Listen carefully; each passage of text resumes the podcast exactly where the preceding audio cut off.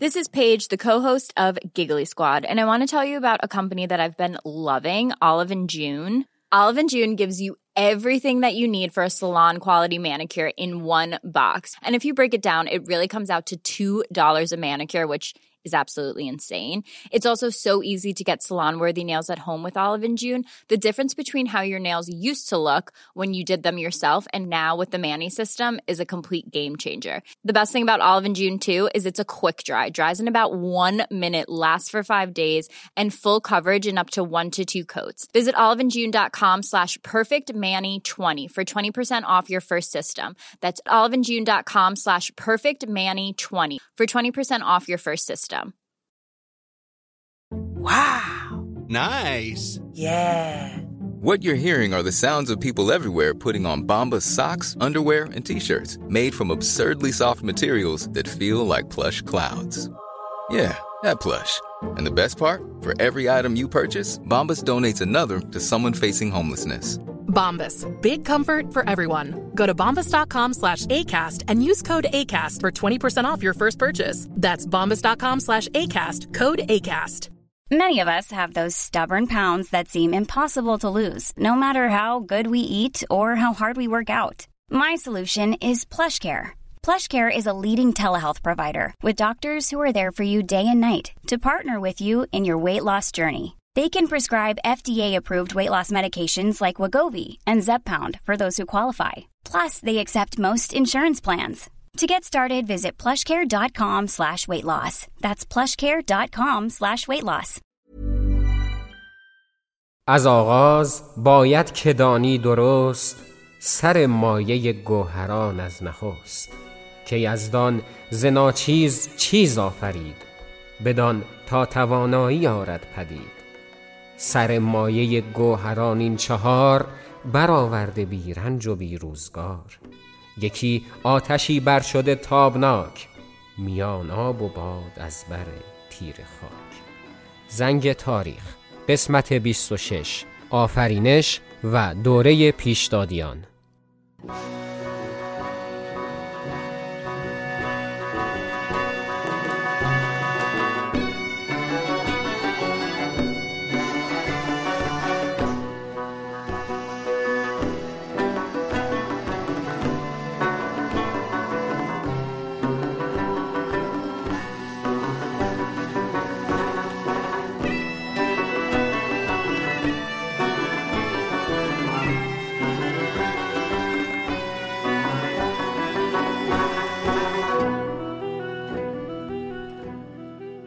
زنگ تاریخ جاییه که در اون من میلاد نصرتی سعی می کنم که روایت متفاوتی از تاریخ ارائه بدم.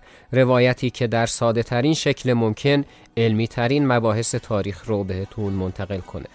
بعد از پرداختن به چیستی تاریخ و گشت و گذار در سرمنشأ پیدایش تمدن‌های مختلف جهان حالا رسیدیم به تاریخ سرزمین خودمون و قرار هست که اتفاقات تاریخی ایران خودمون رو روایت کنیم. انتظارم اینه که در این راه همراه من باشید. زنگ تاریخ رو به دوستان خودتون که به تاریخ علاقه دارن یا حتی علاقه ندارن معرفی کنید که علاقه مند بشن و بشنون. و از هر کجایی که این پادکست رو میشنوید اون رو لایک کنید و درباره اپیزودهایی که میشنوید نظر بدید. چرا که این کار باعث میشه الگوریتم های اون نرم افزار زنگ تاریخ رو به دوستان بیشتری معرفی کنن و خانواده زنگ تاریخ بزرگتر بشه. در اینستاگرام هم همراه ما باشید که لینکش رو در توضیحات همین اپیزود خدمتتون قرار میدم. همچنین اگر احساس می‌کنید که اونقدر زنگ تاریخ ارزشش رو داره که بخواید ازش حمایت مالی کنید لینک حمایت مالی هم در توضیحات همین اپیزود براتون قرار داده شده.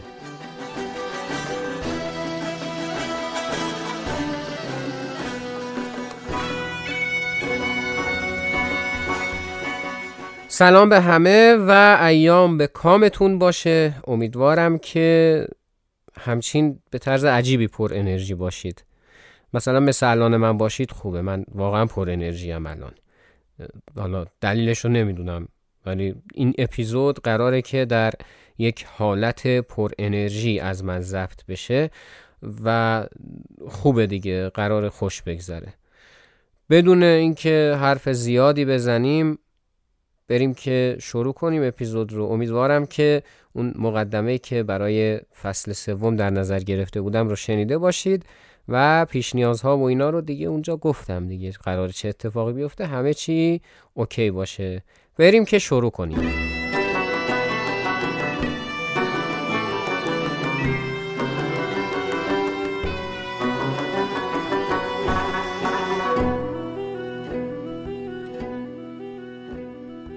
دیگه برای شنونده های قدیمی زنگ تاریخ امری طبیعیه که هنگام شروع بررسی یک تمدن این را از من بشنوند که سرمنشأ این تمدن با اساتیر درآمیخته. ایران خودمون هم از این قضیه مستثنا نیست. حاله ای از اساتیر تاریخ این سرزمین رو در بر گرفته. تاریخی که فراز و های زیادی رو طی کرده و حالا رسیده به ما. مبنای علمیش هرچی که هست در اپیزودهای آینده به قدر کافی براش وقت داریم. اما خیلی زیبا و جذاب هست اگر بخوایم ابتدا اساتیر ایران رو به صورت ویژه بررسی کنیم. اینکه جهان از کجا آفریده شد شروع جهان هستی کجا بود و چی شد که حکومت‌های مختلف روی کار اومدن. اگر مقدمه فصل سوم رو شنیده باشید گفتم که یک جهان مرکزی که در سراسر تاریخ جهان وجود داره تمدن‌های مختلف در تاریخ ایران هم همین قضیه صدق می‌کنه و وجود داره. جهان مرکزی که باعث میشه این تصور به وجود بیاد که اون سرزمین که حالا اینجا موضوع صحبت ما ایران هست محور و مرکز خلقت جهان باشه. الان هم قرار هست به همین موضوع بپردازیم. منتها برمیگردیم به میلیاردها سال قبل جایی که جهان آفریده شد. اما در اساطیر ایران این آفرینش میلیاردها سال طول نکشید. اولین موضوعی که باید بهش بپردازیم اینه که اصلا این داستانهایی که الان می‌خوایم بگیم این اتفاقاتی که الان قرار روایت کنیم که میگیم از منظر اساتیری جهان اینطوری آفریده شد و تاریخ ایران هم اینطوری شروع شد. و کلا چیزهایی که قراره در این دو اپیزودی که حالا یکیش سلسله پیشدادیان هست و یکیش سلسله کیانیان اینا مطرح بشه اینا از کجا میاد؟ نخستین منبعی که همیشه در منبع شناسی تاریخ اساتیری ایران مطرح میشه منابع هندی هستند. و خصوصا وداها که درباره اونا صحبت کردیم. حالا مثلا ریگ ودا رو ما می‌تونیم که در نظر بگیریم. دسته دوم منابع ما منابعی هستند که در خود ایران وجود دارن که مهمترینشون منابع مربوط به آین زرتشتی هستند. جالبه که بدونید که این منابع زرتشتی که میگم همش مربوط به خود زرتشت نیست. یعنی خود آین زرتشتی اگر دقیق تر بخوایم بگیم و حتی از دوره های قبل زرتشت رو هم در خودش جای داده. علت این امر هم می‌تونه این باشه که منابعی که ما برای آین زرتشتی سراغ داریم که حالا همش رو با اسم اوستا یاد می‌کنیم و الان میگم که دقیقا شامل چه بخش هایی هست. البته اکثرا بلدید. مطمئنم اونایی که علوم انسانی خوندن در دبیرستان بلدن دقیقا جز به جز که این منابع چی هستن. ولی حالا بهتون میگم. اون منابع به صورت شفاهی بودن در ابتدا و بعد از اینکه اسکندر حمله می‌کنه به ایران در اواخر دوره هخامنشیان و اون بحث تمدن پارسی هلنی که قبلا صحبت کردیم دربارش. اگر نمی‌دونید برید اپیزودهای 19 20 و 21 رو گوش کنید. وقتی می‌خواد که اون رو در ایران برپا کنه این آموزه های زرتشتی هم میاد و تحت تأثیر افسانه های یونانی تا حدی قرار می‌گیره. و احتمالا از اونجا هست که یک سری مفاهیم دیگه وارد آین زرتشتی میشه. خب آین زرتشت بر پایه یک پرستی بوده به صورت پیشفرض احتمالا. اینا چیزایی که احتمال میدیم. با بررسی یک سری شواهد. یعنی همون اهورا مزدا نماد خدای یگانه ای بوده که در سایر ادیان هم وجود داره. منتها با ورود این آموزه ها از یونان و حتی قبلترش احتمالا در ایران از این جهت که به صورت مکتوب نبوده و شفاهی بوده احتمالا با هم ترکیب شدن و نتیجهش شده اون داستانی از آفرینش که حالا بهتون خواهم گفت. در دوره ساسانیان و زمانی که اردشیر بابکان میاد روی کار دستور میده که اوستا رو به صورت مکتوب و نوشتاری جمع آوری کنن. و زمانی که به صورت نوشتاری جمع آوریش می‌کنن طبیعتا چون به صورت سینه به سینه نقل شده بوده یک سری از اون مفاهیمی که شاید مرتبط به خود آین زرتشتی نیست هم واردش میشه. که حالا برای اینکه بخوایم دقیق تر بدونیم که چه مفاهیمی مربوط به خود زرتشت هست و چه مفاهیمی نیست باید به مباحث ادیان و عرفان مراجعه کنیم. یعنی شاید تاریخ اینجا دقیق تر نتونه که توضیح بده.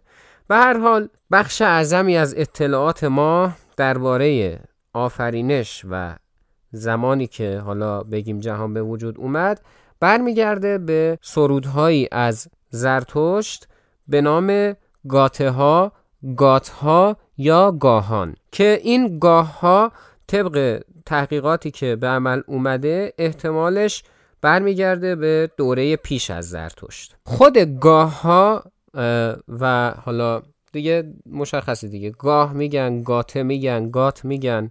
ما میگیم گاهان.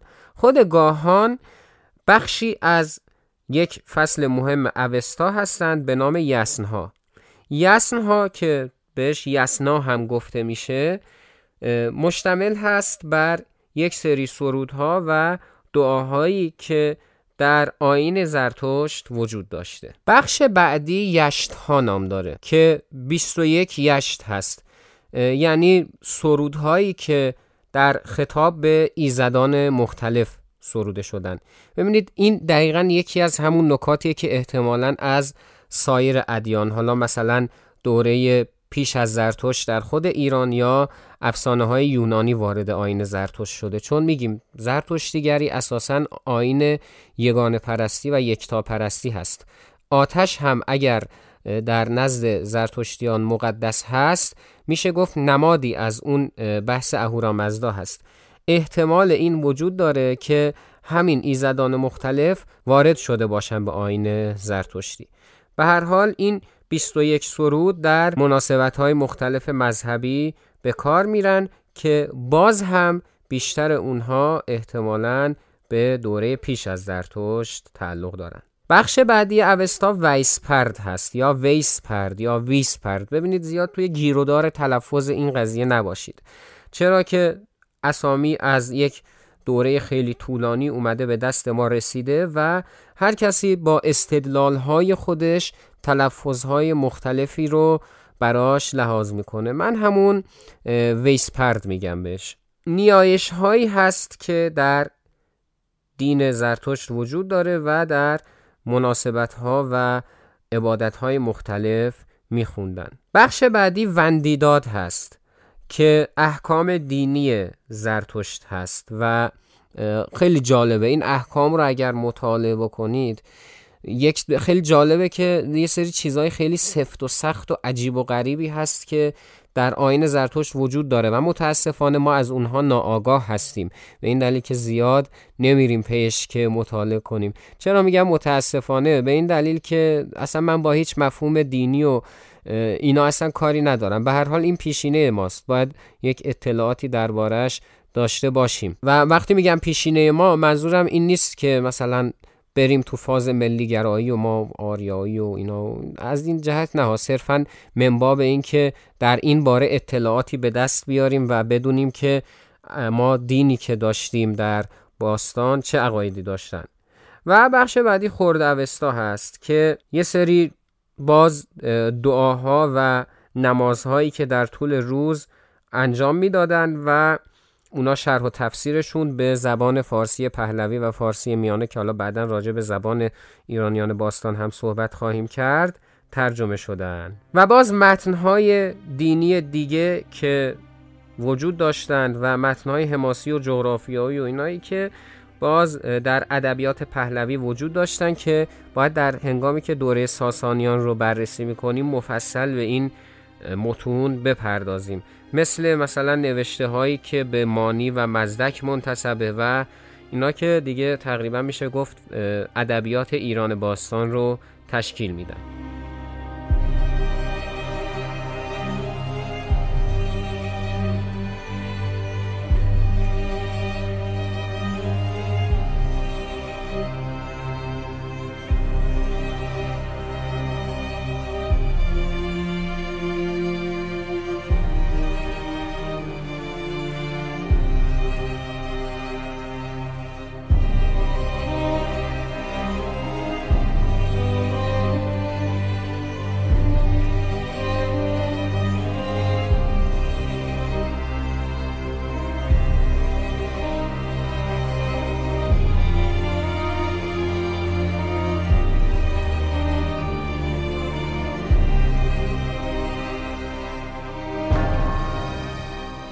منابع بعدی ما راجع به همین تاریخ اساتیری خداینامه ها هستند. خداینامه ها متونی هستند که نوشتنشون در دوره ساسانیان رایج شده و در اونها اطلاعات مربوط به پادشاهان ساسانی به چشم می‌خوره. منتها از اونجایی که از آفرینش جهان نگارششون شروع میشه برای این دوره که ما الان داریم مطالعه می‌کنیم هم می‌تونن مفید باشن. و یکی دیگر از منابع که برای ما اهمیت دارن شاهنامه ها هستند. شاهنامه ها منابع بعد از اسلام هستند. نوعی از نگارش تاریخ قبل از اسلام که عموما به صورت نصر و متن روان بودند و در واقع میشه گفت که اکثرا از بین رفتن و فقط شاهنامه فردوسی که به صورت نظم یا شعر هست به جا مونده. خود شاهنامه فردوسی برگرفته از خداینامه ها و یک شاهنامه هست قبل از خودش به نام ابو منصور که الان دیگه از اون شاهنامه ابو منصور به جز مقدمش تقریبا میشه گفت که اثری در دست نیست. ما بخش هایی از مقدمه این شاهنامه ابو منصور رو اینجا براتون می‌خونیم که یه خورده با ادبیات اون موقع هم آشنا بشید. امیر ابو منصور عبدالرزاق مردی بود با فر و خیشکام بود و با دستگاهی تمام از پادشاهی و ساز مهتران و اندیشه بلند داشت. پس دستور خیش ابوالمنصور المعمری را بفرموز تا خداوندان کتب از دهقانان و فرزانگان و جهاندیدگان از شهرها بیاورند. و ابو منصور المعمری به فرمان او نامه کرد و کس فرستاد به شهرهای خراسان و هوشیاران از آنجا بیاورد و بنشاند به فراز آوردن این نامه های شاهان که کارنامه هاشان و زندگانی هر یکی از داز و بیداز و آشوب و جنگ و آین از کی نخستین که اندر جهان او بوز به آین مردمی آورد و مردمان از جانوران پدیز آورد تا یزدگرد شهریار که آخر ملوک عجم بوز. و این را شاهنامه نام نهادند. تا خداوندان دانش اندرین نگاه کنند و فرهنگ شاهان و مهتران و فرزانگان و کار و ساز پادشاهی و نهاز و رفتار ایشان و آینهای نکو و داز و داوری و رأی راندن کار و سپاها راستن همه به زین نامه اندر بیابند. پس این نامه شاهان گرد آوردند و گزارش کردند.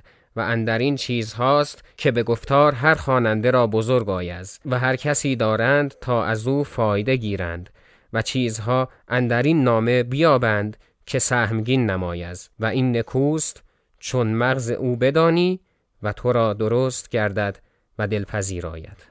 خب این کلمات آشنایی که می‌دیدین من آخرش رو ز تلفظ می‌کردم این در واقع د بود دیگه. مثلا بفرموز یا مثلا نماید رو گفتم نمایز زبان فارسی دری هست که قبلا اینطوری بوده و رفته رفته تغییر حالت داده و رسیده به این چیزی که الان هست.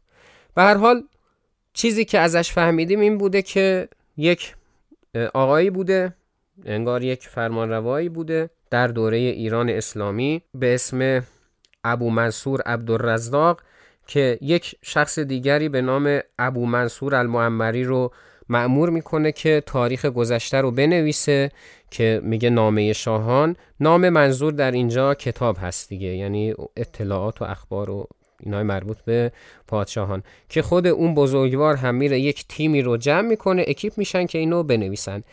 ابوالقاسم فردوسی بعدا میاد و همین شاهنامه رو به همراه اضافاتی که خودش بهش میافزایه به شاهنامه فارسی تبدیل می‌کنه که الان در اختیار ما هست و در واقع ما هم بخشهایی از اون رو می‌خونیم و در فصل سوم هم که خیلی باش کار داریم.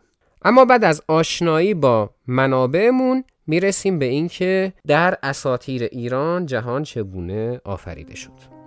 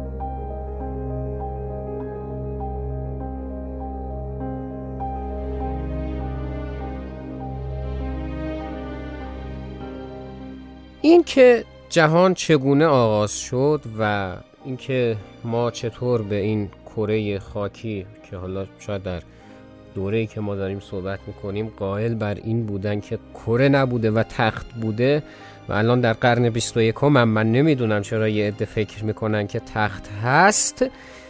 اومدیم به حال به این زمین. این خودش پرسشی هست که ذهن همه رو درگیر کرده بوده. و به همین دلیل در گذشته افراد برای اینکه پاسخی به این سوال به دست بیارن توجیه هایی رو برای خودشون ارائه می‌کردن که این توجیه ها مبتنی بر چیزهای مختلفی بوده که می‌دیدن. حالا هنگامی که ما با دینهایی روبرو میشیم که آسمانی هستند و میگیم که پیامبران اونها رو آوردن این توجیه ها جنبه الهی پیدا می‌کنن. یعنی این مسئله اشاره میشه که بله مثلا یکی مثل زرتشت بهش از جانب اهورامزدا وحی شده که او بدونه که مثلا جهان چگونه به وجود اومده و مردم باید کیو بپرستن و اینها. ولی در آینهای زمینی هم باز توجیه وجود داره که افراد اینها رو ساختند و پرداختند تا رسیده به چیزی که حالا وجود داره و ما می‌خوایم بهش بپردازیم. دقت کنید که اینجا موضوع بحث این نیست که آیا مثلا اونهایی که ادیان آسمانی و الهی بودن مثلا توجیه هاشون درست بوده زمینی ها نادرست بوده؟ یا اینکه آسمانی ها هم اینکه آسمانی بودن توجیه بوده و در واقع چنین چیزی نبوده و اینا؟ الان موضوع صحبت ما اثبات این چیزا نیست. از دیدگاه تاریخی و اساتیری ما داریم به قضیه نگاه می‌کنیم. مردم ایران بعد از مهاجرت آریایی ها متأثر از عقاید اونها میشن. الان فعلا ما نمی‌خوایم بحث کنیم راجع به اون چیزی که قبلا گفتم که آیا آریایی ها مهاجر بودن یا اینکه از اول در ایران ساکن بودن الان فعلا با اون کاری نداریم. چیزی که هست اینه که به هر حال اینها متأثر از طبیعت بودند و طبیعتا در خود طبیعت مهمترین عناصر برای ایرانیان آب و آتش بوده. این دوگانگی آب و آتش شب و روز خوب و بد گرم و سرد سفت و نرم و همه اینها باعث میشه که یک دیدگاه در بین ایرانیان به وجود بیاد. و اون دیدگاه چیزی نیست جز تقسیم جهان به دو عنصر به دو مینو. مینو رو اگر ما بخوایم به صورت امروزی ترجمه کنیم و بگیم که منظور چیه همون بود معنوی هست. شاید کلمه معنی هم از همین مینو گرفته باشه نمی‌دونم. من اطلاعات زبان شناسیم در این قضیه کمه ولی اینو می‌دونم که خیلی از کلماتی که الان وارد زبان عربی شدن مثل مسجد مثلا مثل فردوس که همین پردیس خودمون هست یا شاید همین مینو متأثر از زبان پهلوی بوده باشند. حالا اون مسجد و فردوس رو من مطمئنم ولی اینو فرضیه بود که الان خودم ساختم از جهت شباهت هایی که وجود داره.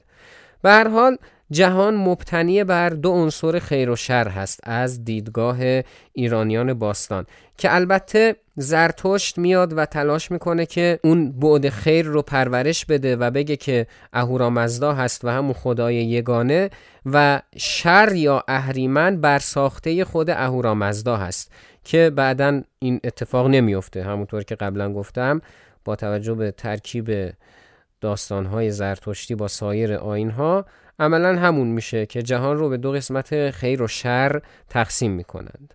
قسمت خیر که به رهبری اهورامزدا هست که برترین عنصر آفرینش از دیدگاه خیر هست و قسمت شر که بزرگش و رهبرش میشه گفت که اهریمن هست. در ابتدا و قبل از آفرینش زمان و مکان دو قلمرو وجود داشتند یک قلمرو بالا که سراسر از نور بود و قلمرو پایین که تاریکی و لجن و کسافت و این چیزا بود.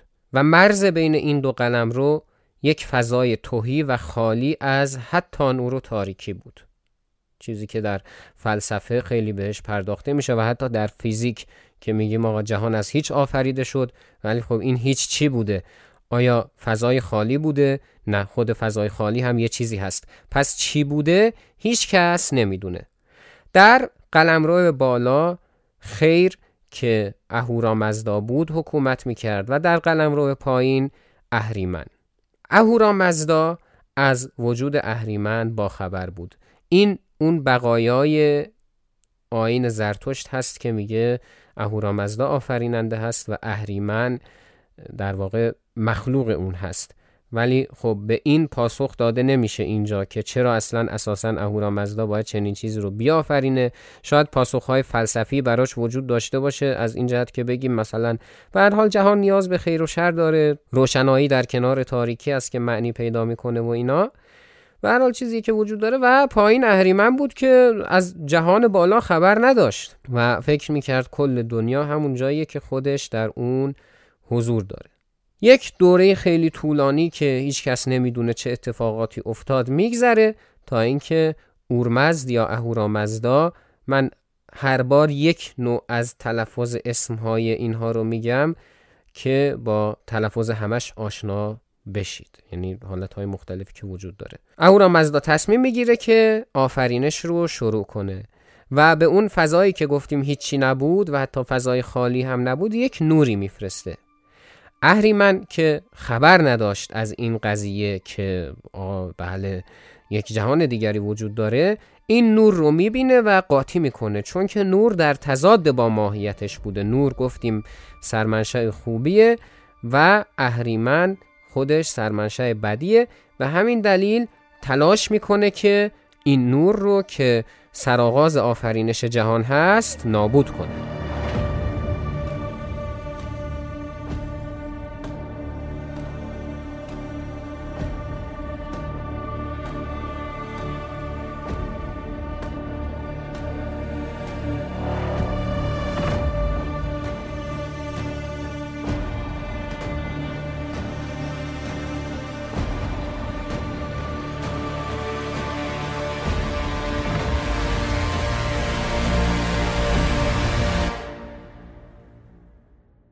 اورمزد و اهرمن به نبرد برمیخیزند.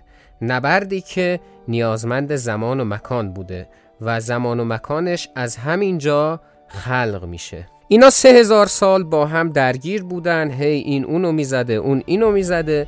در تلاش بودن تا اینکه هرمزد که بله همون اورمزد یا همون اهورامزدا هست پیشنهاد صلح میده به اهریمن. به شرط اینکه اهریمن آفرینشی که اون قرار انجام بده رو بستایه اهریمن که فکر می‌کنه این از موضع ضعف خواهد بود اگر این رو بپذیره میگه نه شرمنده میجنگیم. و اهورا مزدا با خودش میگه که خب این اگه بخواد اینطوری ادامه پیدا کنه که نمیشه که. بنابراین پیشنهاد میده که نبرد بین اهورامزدا و اهریمن در طول زمان انجام بشه. زمانی 9000 ساله که سه هزار سال اون رو ما پشت سر گذاشتیم و بقیهش مونده که اهریمن هم میپذیره و میگه که ما یک دوره رو طی می‌کنیم و نبرد نهایی بعد از 9000 سال انجام میشه. این نبرد نهایی و اینا رو خوب تو ذهنتون داشته باشید. چرا که اپیزودها بعد زمانی که دوره ساسانیان رو می‌خوایم شروع کنیم حسابی باهاش کار داریم ما.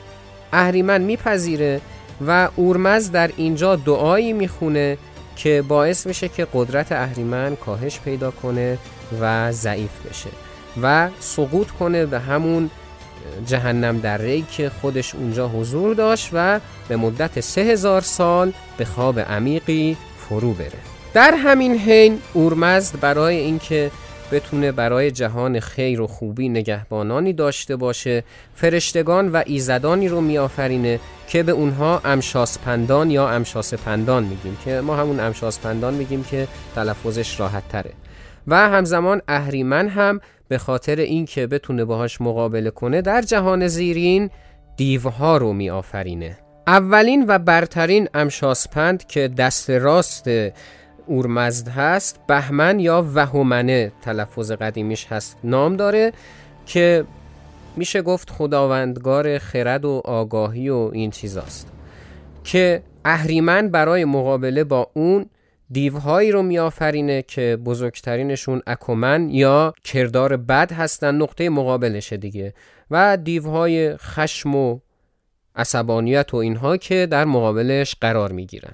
امشاسپند بعدی که میشه گفت ایزد زیبایی هست و بهرام و آذر و سروش هم همکاران و همدستان اون هستن اش وحیشته یا همون اردی بهشت بله نام داره که با بیماری ها و جادو و اینا مقابله می‌کنه. نقطه مقابلش هم اندره هست که این اندره همون ایندیرا در اساتیر هندی هست که اهریمن میآفرینه و هم در جنگ و دعوا هستند. ایزد یا امشاسپند بعدی هشتره وحیریه هست که همون ما میگیم شهریور که خداوند میشه گفت سلطنت مقدس هست. یعنی اگر یک سلطنتی در روی کره زمین وجود داشته باشه که خیرخواه باشه و نیکندیش باشه میشه گفت که نماینده همین خدای شهریور هست. و نقطه مقابلش که آفریده اهریمن هست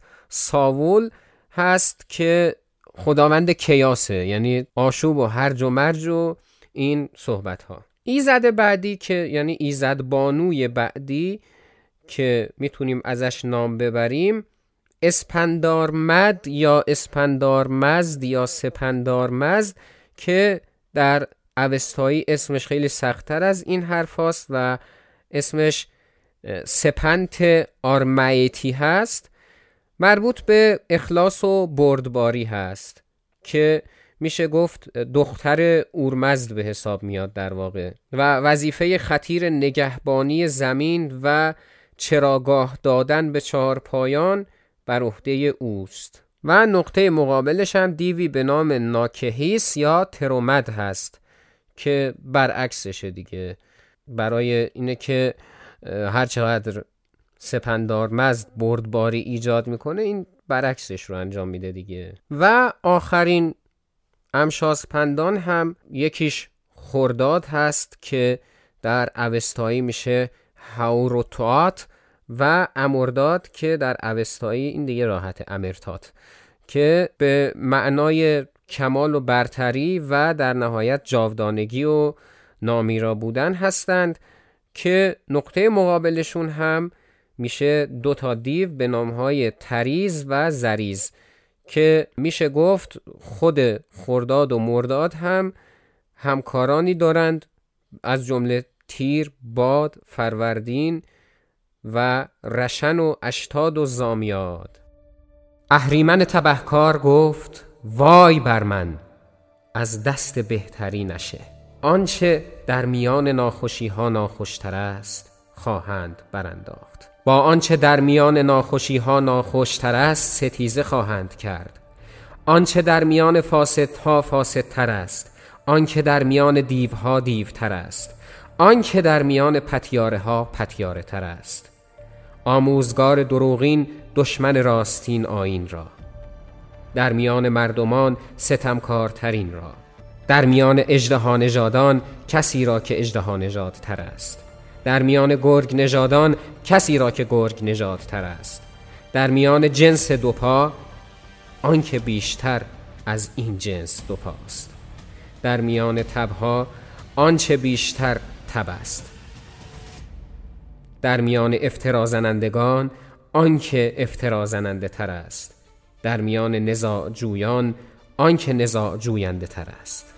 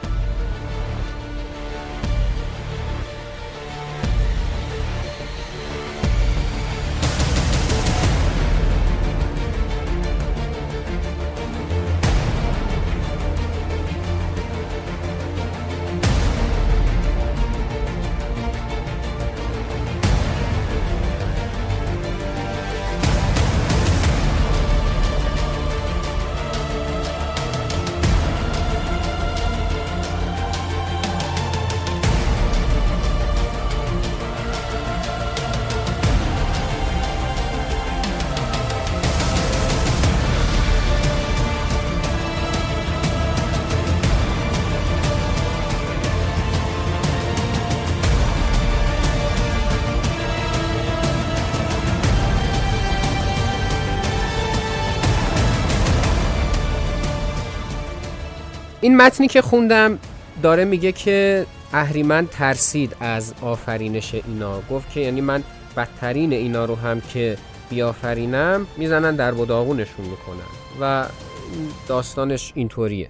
بنابراین نشون میده که خود اهریمن در دیدگاه خودش به نوعی فنا و نابودی خودش رو اینطوری شاید میشه گفت که پیش بینی کرده. ولی با این همه داره برای مقابله باهاش تلاش می‌کنه. بعد از اینکه اورمزد این امشاسپندان رو خلق می‌کنه حالا اینها نیاز به جایگاهی دارند که در اون ساکن باشند به همین دلیل آفرینش پیشنمونه ها آغاز میشه. پیشنمونه ها عناصر جاودانی هستند که هممون باهاشون آشنایی داریم. مثل زمین، آسمان یا مثلا اولین گیاه در واقع میشه گفت آفرینش اولین ها مثلا آب نمی‌دونم اولین جانور اولین انسان که همه اینها رو در شش مرحله یا هفت مرحله اورمزد میآفرینه. چرا میگیم شش یا هفت؟ از این جهت که در بعضی منابع شش مرحله است و آخرین مرحله آفرینش انسان هست که کیومرس اولین نمونه انسانی هست که آفریده میشه که در بعضی منابع این گفته شده که کیومرس آفریده اورمزد نیست بلکه اورمزد و اهریمن یه جنگی دارن که توی اون اولین نمونه جانوری که یک گاو هست کشته میشه و از خون اون نخستین انسان به وجود میاد.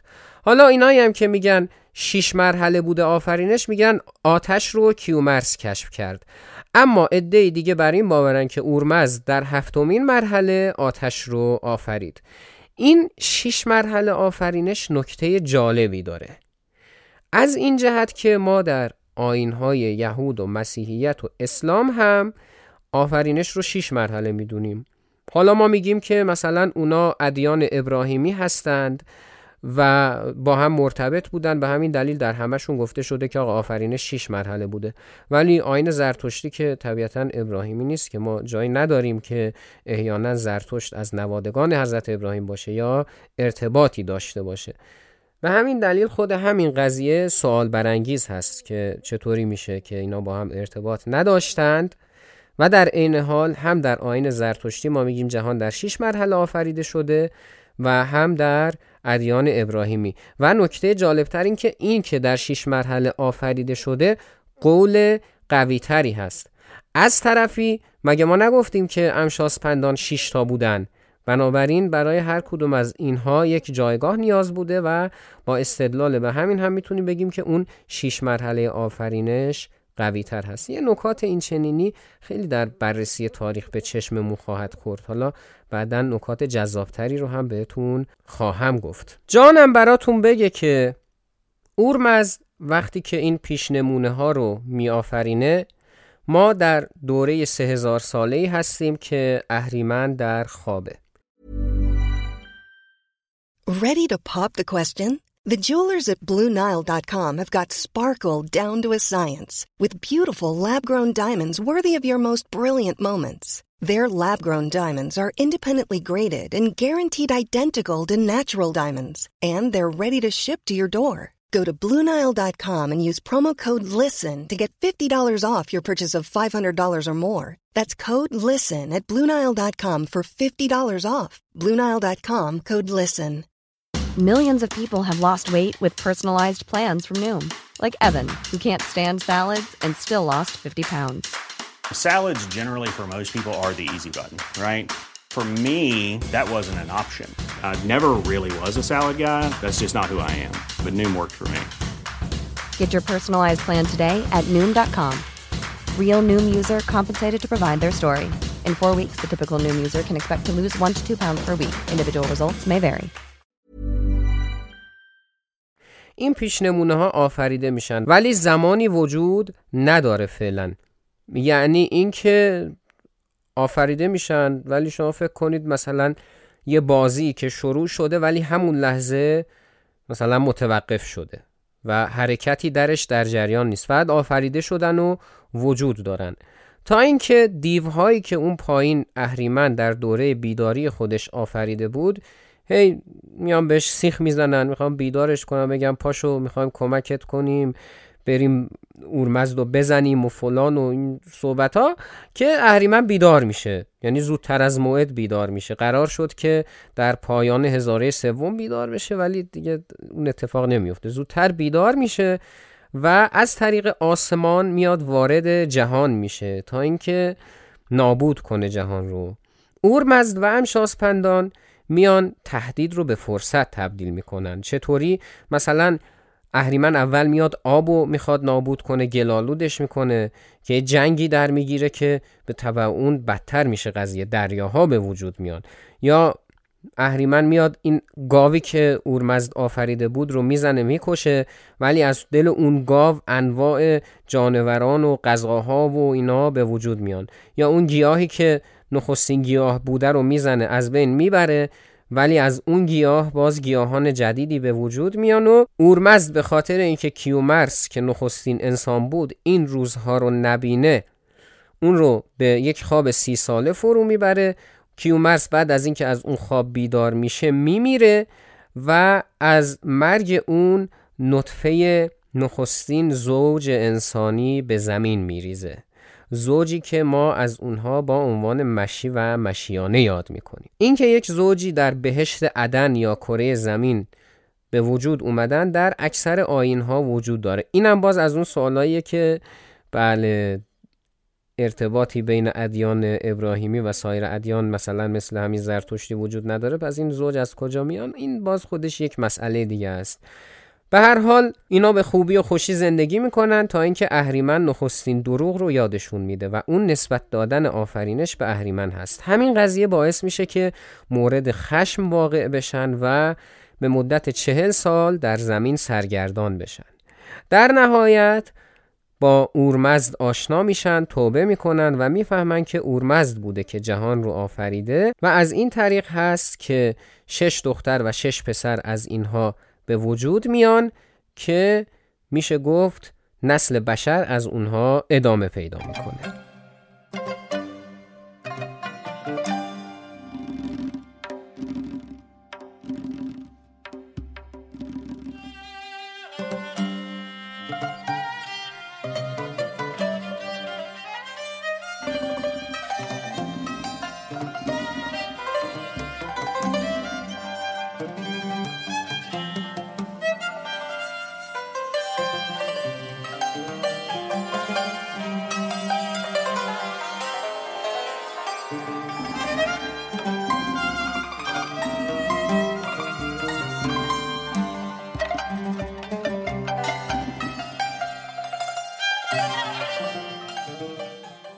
طبق اکثر منابع تاریخ اساتیری ایران خصوصا شاهنامه فردوسی که میشه گفت محور این منابع هست نخستین پادشاه کیومرز هست. در واقع در تاریخ اساتیری ایران پادشاهان هستند که اتفاقات مهم رو رقم می‌زنند. آتش رو کشف می‌کنند خط رو اختراع می‌کنند پول رو اختراع می‌کنند و این موارد دوره کیومرس دوره سرآغاز این قضایه ها است زمانی که انسان هنوز قارنشینه و میشه گفت که دوره حکومت پیشدادیان هم از اینجا آغاز میشه.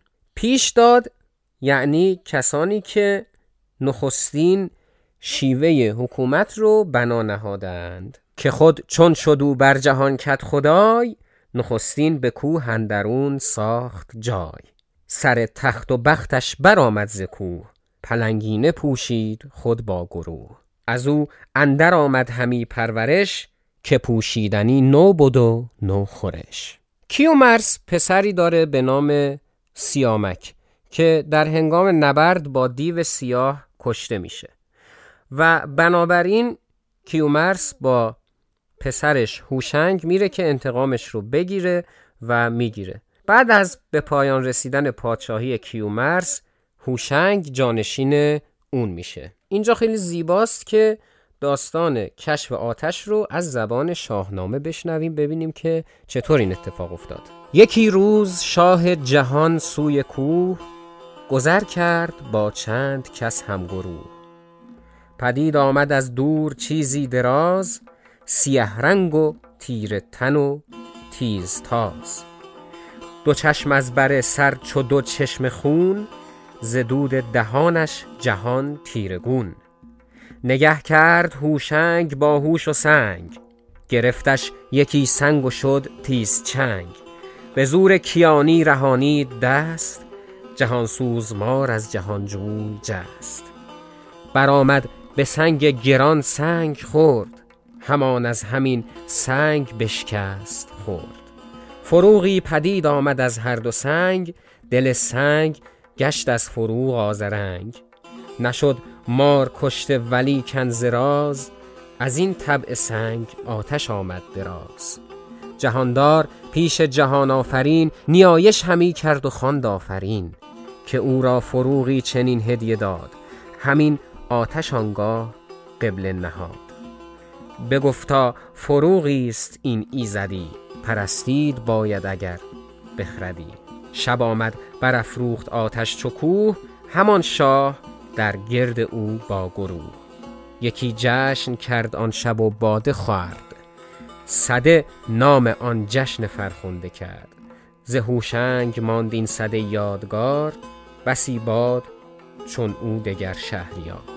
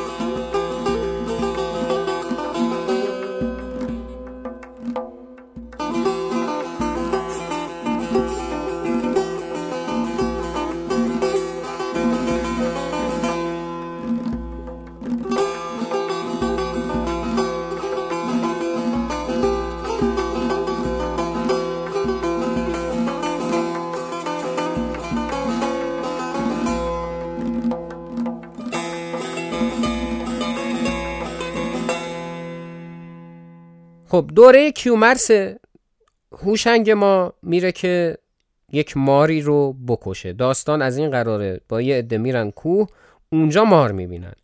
می‌خواد مار رو بکشه یه سنگی برمیداره و اون سنگ رو پرت می‌کنه به سمت مار. سنگ به مار نمی‌خوره. از غذا می‌خوره به یه سنگ دیگه جرقه می‌زنه و باعث میشه که اون محدوده آتیش بگیره. همین داستان باعث میشه که آتش کشف بشه. اون ماره نمیمیره ولی در عمل آتش کشف میشه. آتشی که به ما نور و گرما میده و از این بابت باید اون رو پرستید و خدا رو از این بابت شکر کرد. بعد از چهل سال هوشنگ هم از دنیا میره و در بعضی روایات آمده که حدود 300 سال جهان بدون پادشاه میمونه. بعد از اینکه این اتفاق میفته و گفتیم دیگه جهان بدون پادشاه میمونه. از نوادگان هوشنگ شخصی به نام تحمورس به روی کار میاد. تحمورس لقب زیناوند داره یعنی کسی که به شدت مسلح هست و قدرتمنده همه دیوان رو شکست میده و سوار بر اهریمن به جاهای مختلف سرک می‌کشه شهرهای زیادی می‌سازه و مهمترین کارش اینه که خط رو اختراع می‌کنه. و چگونه خط رو اختراع می‌کنه؟ اینطوری که بعد از اینکه دیوها رو شکست میده دیوها میگن که ما ران مکش تا یکی نوهنر بیاموزیمت که آید به بر. که یه نامور دادشان زینهار بدان تا نهانی کنند آشکار. چو آزادشان شد سر از بند اوی بجستند ناچار پیوند اوی. نبشتن به خسرو بیاموختند. دلش را چو خورشید برافروختند. نوشته یکی نه چه نزدیک سی چه رومی و چه تازی و پارسی. همین دوره هست که بتپرستی هم میگن که شروع میشه و نگرشش این بوده که مسامه جو بوده. می‌گفته که هر کسی به هر نوعی که می‌خواد دینداری کنه و خدای مورد نظرش رو عبادت کنه. بعد از تحمورس شخصیتی به حکومت می‌رسه که بسیار در تاریخ ایران و البته تاریخ اساطیری دیگه مهمه و اون شخصی نیست به جز جمشید. جمشید میشه گفت که نامیرایی و جاودانگی رو از اهورامزدا هدیه می‌گیره و به حکومت در ایران می‌پردازه. زمانی که جمشید به حکومت می‌رسه طبقات مختلف اجتماعی رو شکل میده طبقه جنگاوران، روحانیون، دبیران و در نهایت کشاورزان چهار طبقه هستند که جمشید اونها رو شکل میده و آبادانی و گسترش زیادی در جهان شکل میده و همین قضیه باعث میشه که به خودش قره بشه مغرور میشه و در نهایت نسبت خدایی به خودش میده. و اینجاست که فردوسی میگه منی چون پیوست با کردگار شکستن در آورد و بکس است کار. شکست جمشید هم اینطوری اتفاق میفته که پادشاه تازی ها به نام زحاک یا اجیدهاک میاد حمله می‌کنه و جمشید رو به قتل میرسونه و دختران اون رو اسیر می‌گیره. راجع به زحاک در شاهنامه اطلاعات افسانه‌ای زیادی ما داریم. که میگه دوتا مار بر روی دوشش بوده که حاصل این بوده که اهریمن در قالب زنی زیبا میاد پیشش و بر هر یک از شونه های اون بوسه ای می‌زنه و از اون بوسه ها ماری پدید میاد. این مارها هر روز خوراکشون مغز جوانان ایرانی بوده و وقتی که به ایران حکومت می‌کنه که هزار سال طول می‌کشه هر روز سیاهی و بدبختی بوده که گریبان مردم ایران رو گرفته.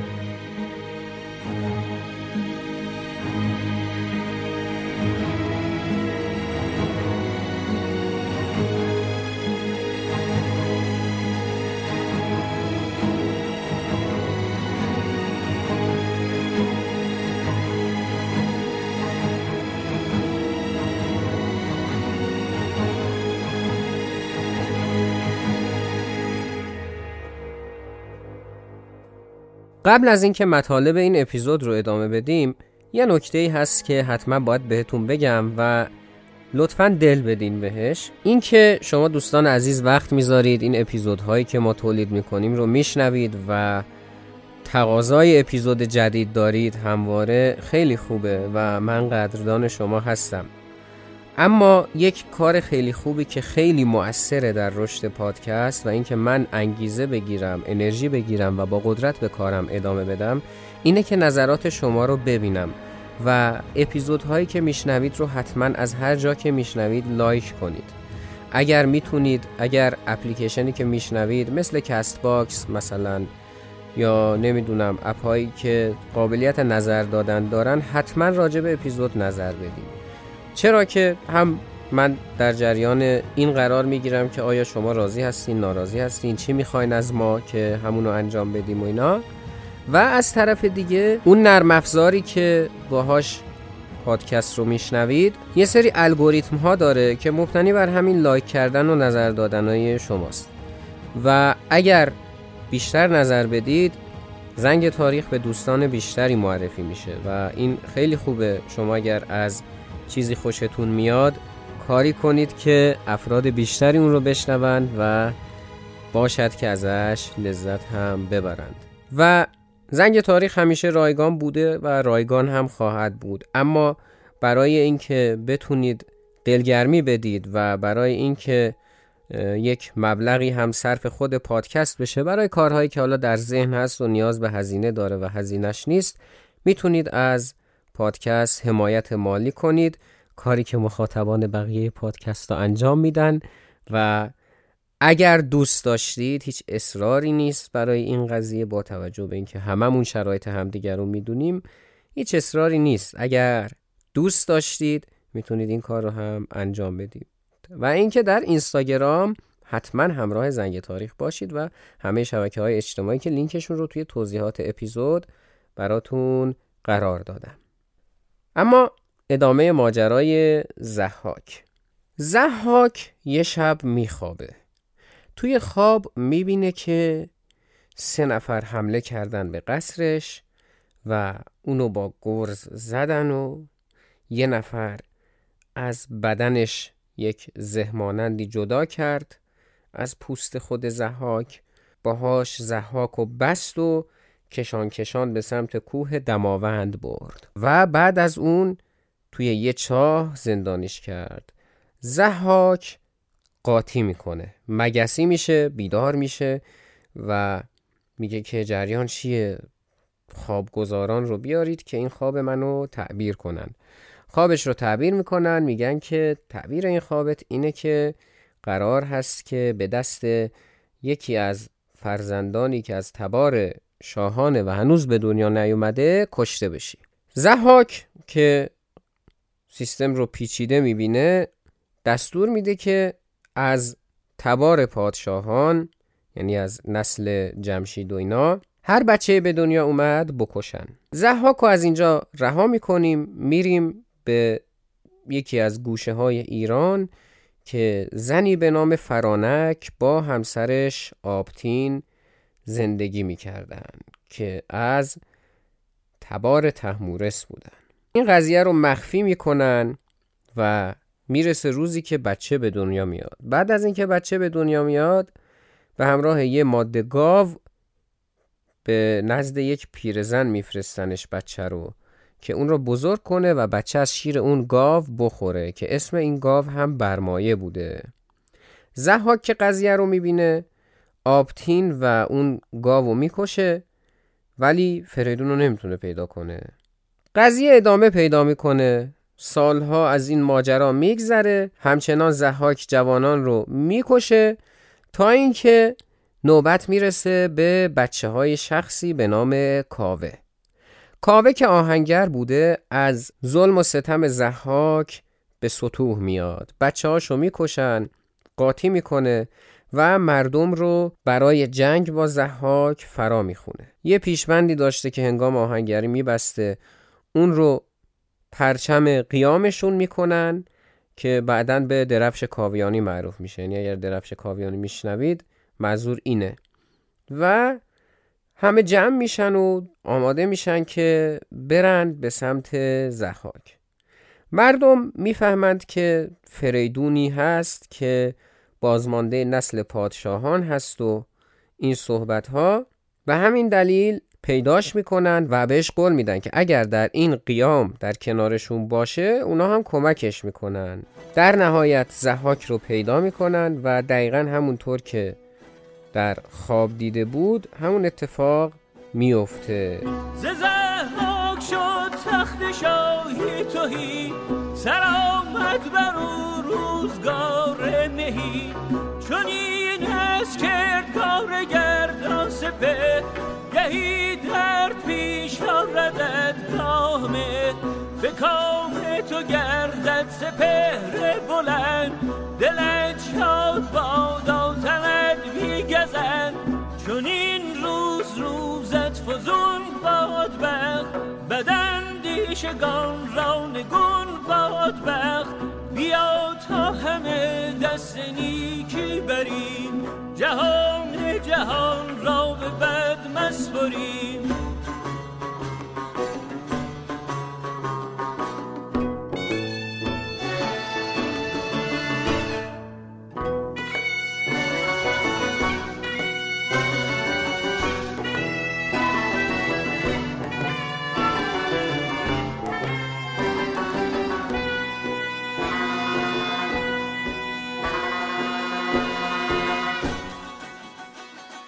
فریدون بعد از اینکه زحاک رو شکست میده بر تخت پادشاهی میشینه. اوزار رو راستوریس می‌کنه کارها رو جفت و جور می‌کنه و کاوه رو می‌کنه مشاور خودش. درفش کاویانی میشه جزء نمادهای ایران. دقت کنید داریم یادآوری می‌کنم. ما راجبه داریم اسطوره ها حرف می‌زنیم ما. این تاریخی که داریم میگیم تاریخ اسطوره ایه و یهو به خودش میاد می‌بینه که داره به یک قلمروی از شرق تا غرب عالم حکومت می‌کنه. و میگه یا خدا چیکار کنیم؟ حالا خیلی بزرگ قلم رو.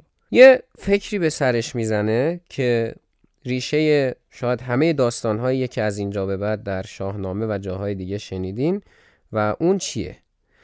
فریدون سه تا بچه داشت سه تا پسر داشت. ایرج سلم و تور. سرزمین خودش رو به سه قسمت می‌کنه. قسمت هایی رو برای هر کدوم از فرزندانش در نظر می‌گیره. سرزمین ایران و عراق و سرزمین اعراب رو میده به ایرج. یعنی یک باوری که خیلی این داستان تازی و آریایی رو دارن که در تاریخ اساتیری و اینا میگن ما همیشه با هم در جنگ بودیم و فلان و نه اینجا می‌بینیم که این حرف حرف اشتباهی هست. روم مصر و مغرب رو میده به سلم. و چین و ترکستان رو و تبت رو میده به تور. پس سرزمینی که ایرج در اونجا هست میشه ایران شهر یا ایران و سرزمینی که تور در اونجا هست میشه توران که ما از اینجا به بعد با این دو سرزمین خیلی کار داریم. از اونجایی که ایران بهترین سرزمین بوده سلم و تور به ایرج حسادت می‌کنن. و برای همین میریزن سرش و میکشنش. و فریدون وقتی که این قضیه رو میشنوه انقدر گریه می‌کنه که چشمهاش نابینا میشه. از همینجا هست که جنگ های ایران و توران هم شروع میشه. منوچهر پسر یا نوه فریدون بعد از اون به تخت پادشاهی میشینه و با تور می جنگه و سرزمین پدری خودش یعنی ایران رو باز پس می‌گیره. و از همینجا هست که دوره‌ای در تاریخ ایران و تاریخ اساتیری شروع میشه به نام عصر پهلوانی. از اینجا به بعد تاریخ اساتیری ایران سراسر گره خورده با اقداماتی که پهلوانان که چهره های شاخص سرزمین هستند در خدمت و کمک به پادشاه انجام میدن. چیزی که مشخصه اینه که اولین پهلوانی که ازش اطلاعات داریم و روایت هم می‌کنیم ازش همین کاوه هست. کاوه که چهره بسیار مهمی هست و دیدیم که فریدون با کمک کاوه بود و اصلا جرقه قیام رو کاوه زده بود که از سر راه برش داشت زحاک رو.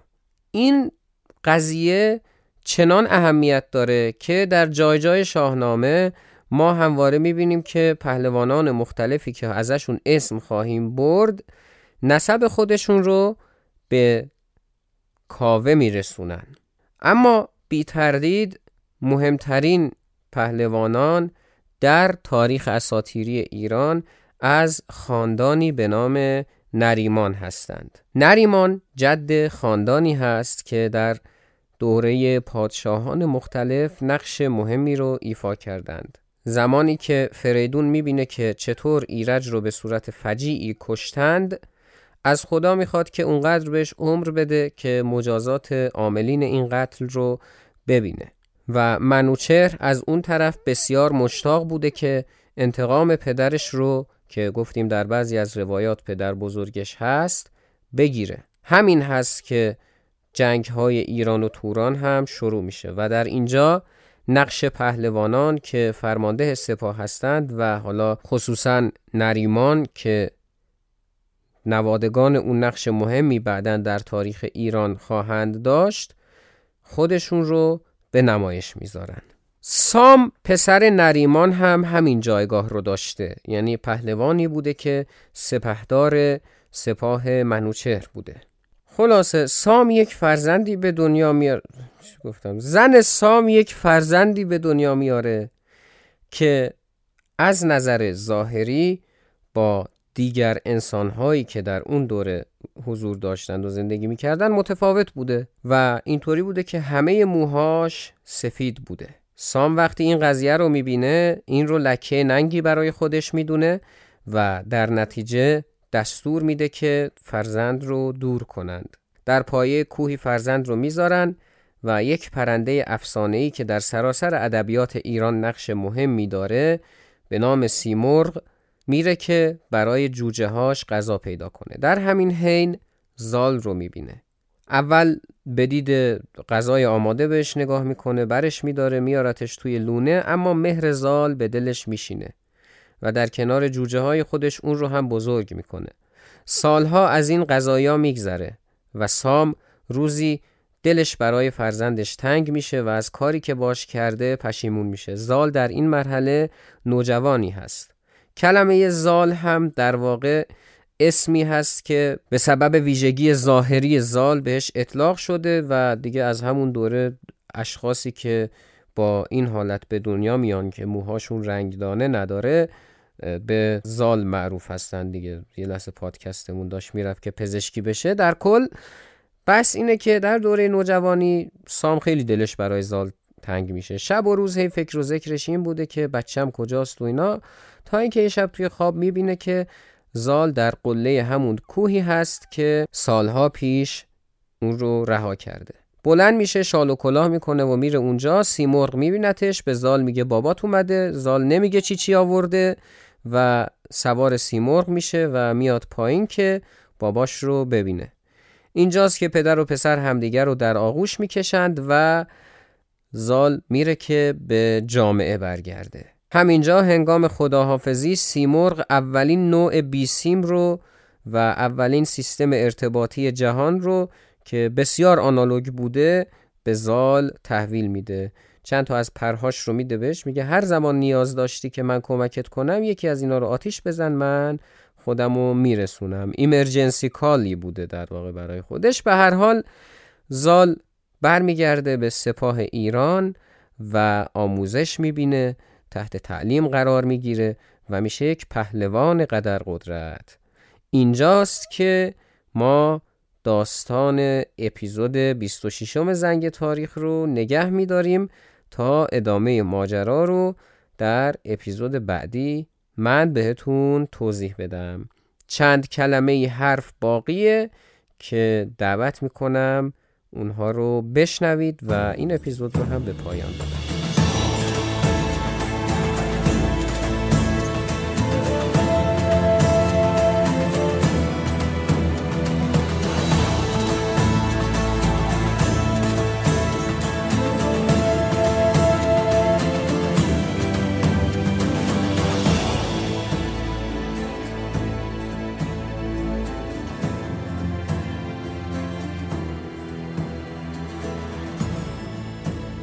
امیدوارم که لذت برده باشید از غذایایی که براتون روایت کردم. اگر یادتون باشه در اینستاگرام زنگ تاریخ قبل از اینکه فصل سوم شروع بشه گفته بودم که در بعضی از اپیزودها زمانی که می‌خوام آخر اپیزود صحبت کنم به جای اینکه راجع به حالا کامنت ها و اینا صحبت کنیم در راستای مسئولیت اجتماعی گام خواهیم برداشت و یک سری صحبت هایی در این باب خواهیم داشت. یعنی دیگه از اینجا به بعد محتوای تاریخی نیست که بشنوید. ولی البته چرا؟ یه, یه چیزی هست که اونایی که تا آخر فصل سوم رو شنیدن می‌دونن که حالا دیگه بعد از تیتراژ چه خبره خلاصه. داستان اینه که روزی که این اپیزود منتشر میشه که 20 یا 21 مهر ماه 1402 هست. دو یا سه روز بعدش یعنی 23 مهر یا 15 اکتبر یک مناسبتی هست که من هر سال در اینستاگرام راجبش صحبت می کردم و امسال در خود اپیزود چند کلمه می‌خوام دربارهش صحبت کنم باتون قضیه از این قرار هست که همه ما در جامعه زمانی که راه میریم توی خیابون توی کوچه در دانشگاه در سطح شهر نمی‌دونم هر جایی که می‌تونیم نماد جامعه رو ببینیم اداره ای نمی‌دونم هر جا. قطعا و یقینا افرادی رو می‌بینیم که با ما متفاوت هستند و این تفاوت احتمالا از نظر ظاهری هست. حالا ممکنه یک نفر از جهت حرکتی مشکل داشته باشه. سوار بر یک صندلی چرخدار شما باش مواجه بشین.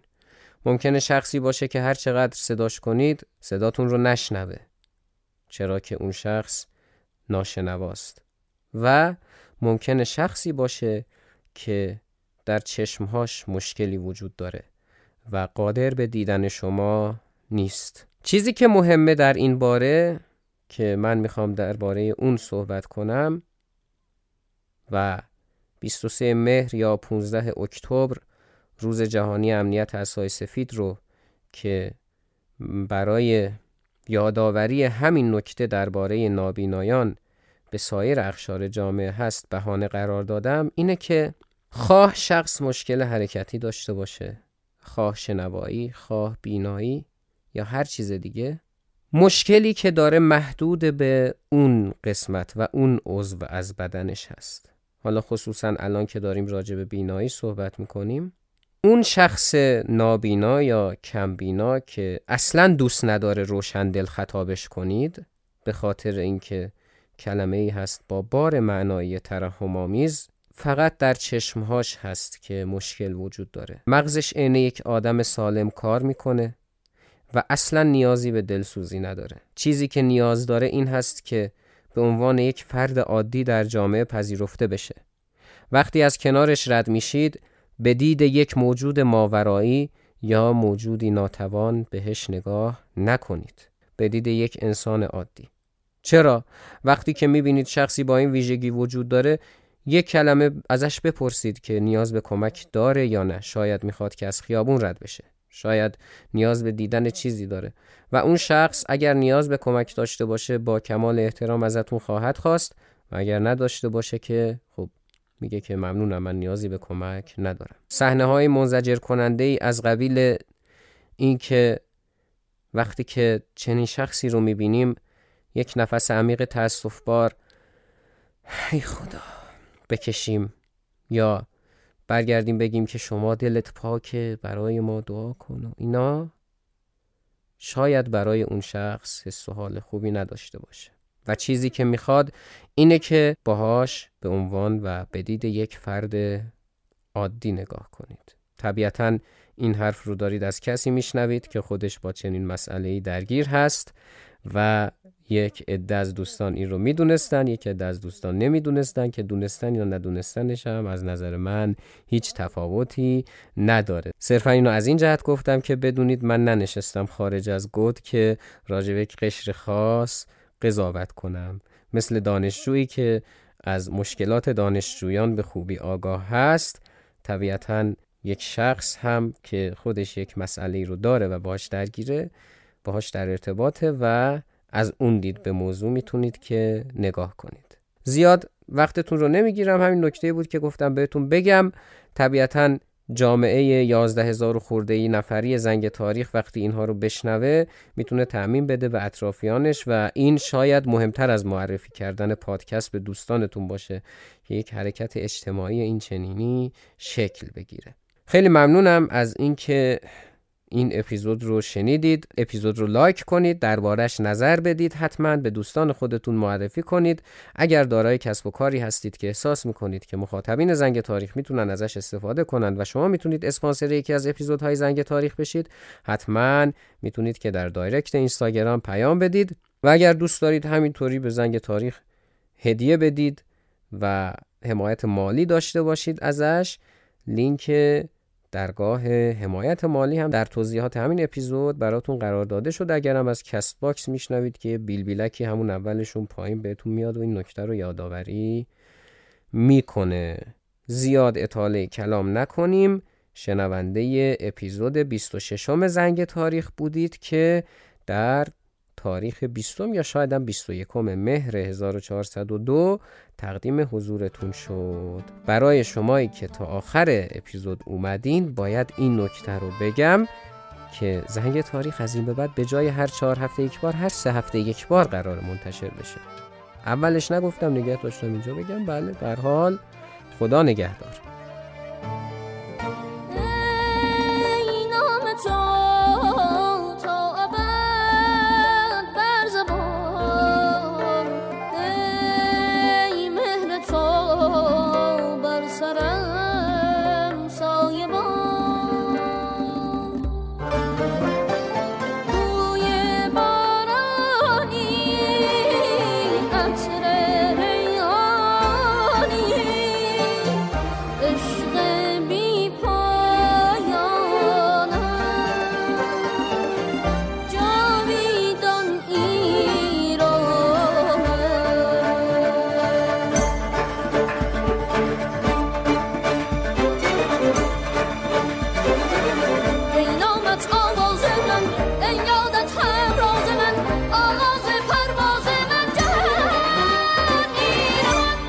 بعد از اینکه من داستان کیومرس رو گفتم یک جا گفتم که مشی و مشیانه بعد از کیومرس بودند که میشه گفت نخستین زوج انسانی هستند. اما هنگام روایت کردن سلسله پادشاهان من اشاره به این قضیه نکردم و گفتم که بعد از کیومرس فرزندش بود که اومد روی کار. دلیل این امر یک مسئله خیلی ساده هست و اون اینه که در اکثر روایات تاریخی مربوط به ایران باستان بعد از کیومرس ما دوره سکوتی رو در باره انسان داریم و بعد از اون مشی و مشیانه هستند که میان روی کار یعنی پادشاه نیستند صرفا نخستین زوج انسانی هستند و قضایایی که من براتون تعریف کردم بعد از این ماجراها هست. و جناب فردوسی اینجا اون دوره رو نادیده گرفته و بعد از کیومرس مستقیم میره به معرفی بقیه پادشاهان.